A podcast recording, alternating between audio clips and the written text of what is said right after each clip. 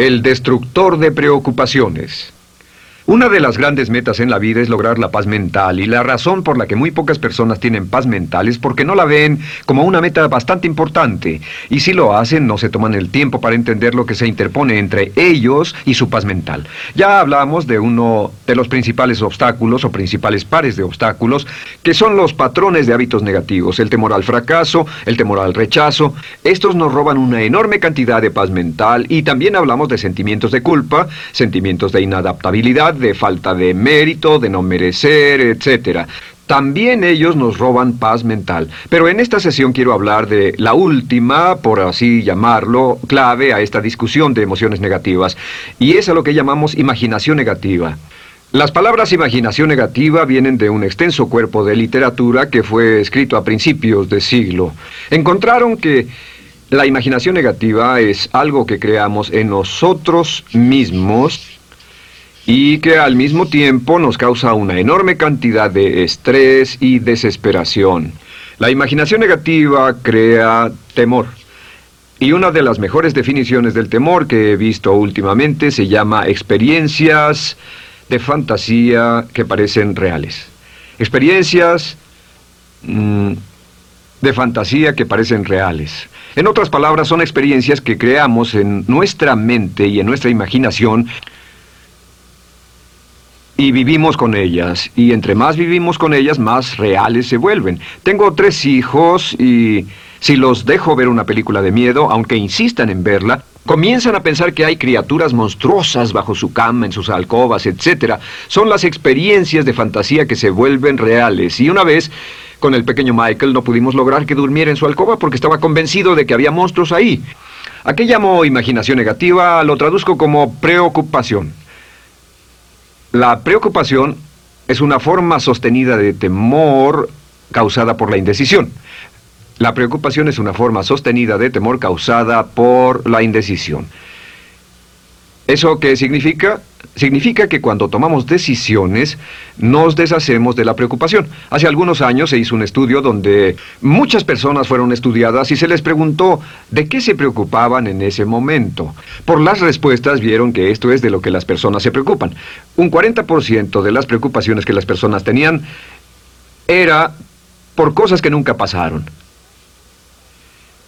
se dieron cuenta de que las cosas por las que estaban preocupadas nunca pasarían. Iban a llegar tarde o iban a perder sus trabajos o eh, no iban a funcionar bien en una relación. La siguiente cifra, 30%, eran cosas que habían ocurrido en el pasado, que ya habían pasado y no podía hacerse nada al respecto. 12% de las preocupaciones eran por la salud. En la mayoría de los casos preocupaciones innecesarias. Pensaban que tenían un dolor, una enfermedad, un sufrimiento o algo más que no resultó ser verdad. El 10% de las cosas que les preocupaban eran triviales.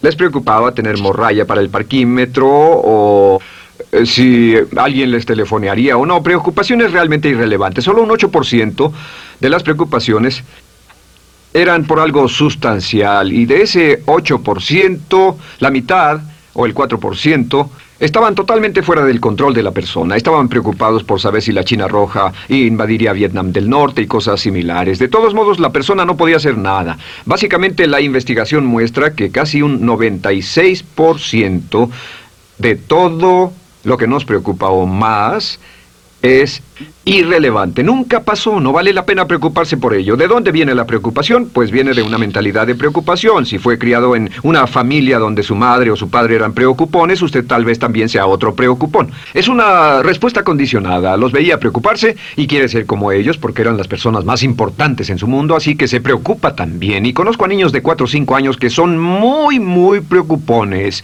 Y ellos y sus padres se sientan juntos y se preocupan y se preocupan aunque no hay nada por qué hacerlo. Pero son las experiencias de fantasía que se vuelven reales. Nuestra labor es eliminar la preocupación y voy a darle dos o tres ideas simples que puede usar. Número uno, que es una de las más populares de todas, simplemente es esto, viva un día a la vez. Viva un día a la vez. No se preocupe por lo que pueda pasar mañana. No se preocupe por lo que pueda pasar dentro de un año o dentro de seis meses. Solo haga lo mejor que pueda ahora. Hay una hermosa frase de Teddy Roosevelt. Dijo algo que significaba esto. Haz lo que puedas, donde estés, con lo que tienes, y no te preocupes por el resto. Haz lo que puedas, donde estés, con lo que tienes y no te preocupes por el resto. La clave número dos para tratar con las preocupaciones, y yo tengo un enorme número de retos que enfrento en mi vida empresarial, y es llegar a los hechos. Esto es muy importante, llegar a los hechos. No los hechos aparentes, no los hechos rápidos, no los hechos que parecen obvios, sino entender los hechos reales. Tomar el tiempo para examinar una situación y descubrir cuál es la verdad real de la misma. He descubierto que la mayoría de las situaciones de preocupación se evaporan si hay suficientes hechos. Si oye que alguien ha hecho algo o no, si oye sobre un cambio en su negocio, en su vida personal o un cambio en una de sus relaciones, averigüe, llame a esa persona, descubra de la fuente correcta la respuesta y a menudo descubrirá que los hechos eliminan la preocupación. La mayoría de las personas que se preocupan son las que prefieren preocuparse que tomar el tiempo para preguntar y averiguar qué es lo que ocurre exactamente. Pregunte, investigue, lea, haga su tarea, consiga los hechos. Uno de los requisitos más importantes, por cierto, para su éxito en los negocios o en alguna otra cosa, en cualquier otro campo, es consiga los hechos que necesita para que sus respuestas sean exactas y actualizadas. El tercer método se llama el destructor de preocupaciones. Destructor de preocupaciones es una expresión que inventó uno de nuestros graduados. Dijo que esta expresión literalmente salvó su negocio y salvó su salud mental. Es una de las técnicas más simples, se lo juro, es dinamita, consiste en cuatro pasos. Bien, paso número uno, si tiene usted algo en mente, defínalo claramente por escrito. Defínalo claramente por escrito. Siéntese, tome tiempo para escribirlo y dígase de qué estoy preocupado exactamente. Siéntese y escríbalo. Estoy preocupado por esto y describa la situación exactamente como la ve. En medicina dicen que un diagnóstico exacto equivale a un 50% de la cura. El diagnóstico exacto, definirlo claramente por escrito, es un 50% de la cura. Y un punto importante aquí es que a veces cuando parece tener un problema abrumador, tiene más de un problema, tiene una situación llamada enjambre. Tenemos uno, dos, tres, cuatro problemas juntos. Si los define claramente por escrito, puede escribirlos. Uno, dos, tres, cuatro. Hay varios... Um, pequeños problemas juntos que le preocupan. A veces, si elimina usted una de esas dificultades, el resto se evapora. A veces un problema de un grupo de problemas es la clave y lo demás es irrelevante. Esté alerta a eso y defínalo por escrito. El número dos es una vez que lo defina claramente, esta es la clave, determine el peor desenlace posible. Determine el peor desenlace posible. En otras palabras, pregúntese, ¿cuál es la peor cosa que podría pasar como resultado de esa situación? Piénselo bien, si pasara lo peor que podría ser, determine el peor desenlace posible. Una cosa interesante pasa aquí.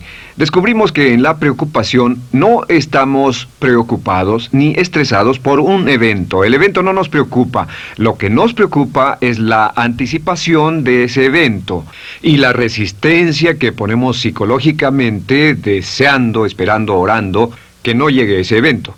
Si determinamos cuál puede ser el peor desenlace posible y dice que lo peor que podría pasar es esto, y lo concretamos y lo ponemos por escrito, descubrimos algo notable. Su preocupación desaparece. Parece evaporarse en cuanto definimos el peor desenlace posible, y es que el estrés viene de no querer enfrentar lo que podría pasar. Hablaremos más tarde de esto, pero es el fenómeno psicológico de la negación. Lo negamos, no queremos enfrentarlo. Si tiene una inversión y la inversión cada día está peor, debe decirse a sí mismo qué es lo peor que podría pasar con esta inversión. Y lo peor es que puede perderlo todo. Una vez que diga, lo perderé todo, de pronto ya no está preocupado por eso, porque sabe qué es lo que puede pasar. El tercer el tercer paso, ah, permítanme un segundo, con respecto a una relación. A veces estamos en una relación muy infeliz y decimos, ¿qué es lo peor que podría pasar aquí? Lo peor que podría pasar es que pierda la relación. La relación desaparece. Debe preguntarse a sí mismo, ¿me matará eso? ¿Moriré al perder la inversión? ¿Moriré al perder el trabajo? ¿Me matará el perder la relación? La respuesta, por supuesto, es no. Uno se recupera de casi cualquier cosa Y número tres, por cierto, hay muchas personas que tienen y presentan los signos de cáncer, pero no van con el doctor porque no quieren saber. El estrés de no saber, de hecho, exaspera el curso de la enfermedad y finalmente, cuando tienen que ir al doctor, ha llegado tan lejos que el doctor no puede salvarlos. Pero el estrés de no enfrentar la posibilidad los mantiene alejados de un doctor en el momento en que éste podría ayudarlos. Número tres, prepárese a aceptar lo peor en caso de que ocurra aceptar lo peor en caso de que ocurra. No es ser pasivo, no es ser fatalista, solo diga si nada puede hacerse, y esto debe pasar, debo aceptarlo. Tengo un dicho que uso mucho y es, lo que no puede curarse debe soportarse. Lo que no puede curarse debe soportarse. Pues bien, si esto llega a pasar, lo acepto y aprendo a vivir con eso. No voy a dejar que me despedace, no voy a dejar que me mate. Número cuatro es comience inmediatamente a mejorar lo peor. Comience a mejorar inmediatamente lo peor. ¿Qué significa? Significa que ahora acepta que puede pasar y ha decidido que vivirá con ello en caso de que ocurra. Y ahora hará todo lo posible para trabajar y para asegurarse de que no ocurra. Por cierto, en los negocios se llama el análisis minimax de lamentos. Es minimizar el máximo lamento. En otras palabras, es decir, ¿qué es lo peor que puede pasar y cómo puedo minimizar el máximo lamento? La técnica Minimax es una técnica tremenda porque aclara su mente considerablemente y una de las mejores formas de usarla es muy eficiente. Tome un pedazo de papel, trace una línea en el centro y en el margen superior, y luego en la parte izquierda escriba PDP, no, perdón, en este lado una definición. Una definición clara de lo que lo está molestando. En este lado escribe PDP, peor desenlace posible, y después escribe 1, estoy preocupado por esto y lo escribe, y acá lo peor que puede pasar es esto. 2, estoy preocupado por esto, lo peor que puede pasar es esto, y así. Usted verá que cada vez que haga esto, el problema se evapora y la mayoría, por supuesto no toda, la mayoría del estrés o la desesperación desaparece, su mente se aclara y con una mente clara puede enfrentarlo en forma efectiva. Ahora, el punto final con respecto a toda esta idea de preocupación e imaginación negativa es cuál es el antídoto. ¿Cuál es el antídoto de la preocupación? ¿Cuál cree que sea? Pues simplemente esto, es actuar con un propósito.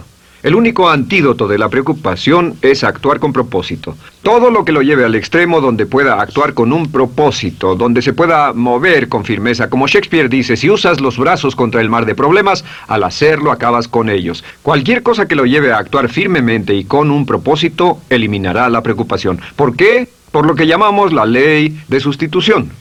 No puede estar pensando en un problema o en una situación y pensando y actuando a propósito para resolverla y preocupándose por ella al mismo tiempo.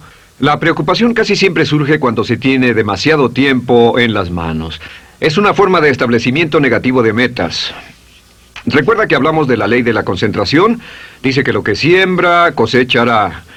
Pues cuando tiene una situación que le preocupa, ¿qué se encuentra haciendo? Lo que se encuentra haciendo es pensando, hablando, cosechando, imaginando vívidamente exactamente lo que no quiere. La ley de la expectativa dice lo que se espera llegará a su vida. Aquello a lo que más temía ha llegado a mí, como dice en el libro de Job. La ley de la atracción dice que atraerá a su vida a las personas y las circunstancias que van de acuerdo con sus pensamientos dominantes. La razón por la que empleamos un módulo completo para hablar de preocupación es esta, es que hay algunas personas que no se preocupan por nada. Este método, por cierto, de determinar el peor desenlace posible, el destructor de preocupaciones, también es un método tremendo para toma de decisiones. Cuando está en una situación y debe tomar una decisión de una u otra forma, la primera pregunta que debe hacerse cuando lo haya analizado es ¿qué es lo peor que podría pasar? Recuerdo al gran Paul Getty, quien hace años fue uno de los hombres más ricos del mundo, dijo que este método de determinar el peor lado posible, lo usaba como un método de toma de decisiones en todos los negocios que emprendía. En todo lo que emprendía se preguntaba qué es lo peor que puede pasar y se aseguraba de que lo peor no pasara. Así que tome la decisión ahora de que va a eliminar la preocupación, las experiencias fantásticas que parezcan reales, que va a aceptar el peor desenlace posible que pueda ocurrir y luego ocuparse y hacer todo lo humanamente posible para tomar una actitud constructiva para eliminar la situación preocupante y desecharla. Esta es la clave para eliminar el final de lo peor de nuestras emociones negativas. Un hombre lleva consigo su éxito o su fracaso. No depende de condiciones externas. Ralph Waldo Trine.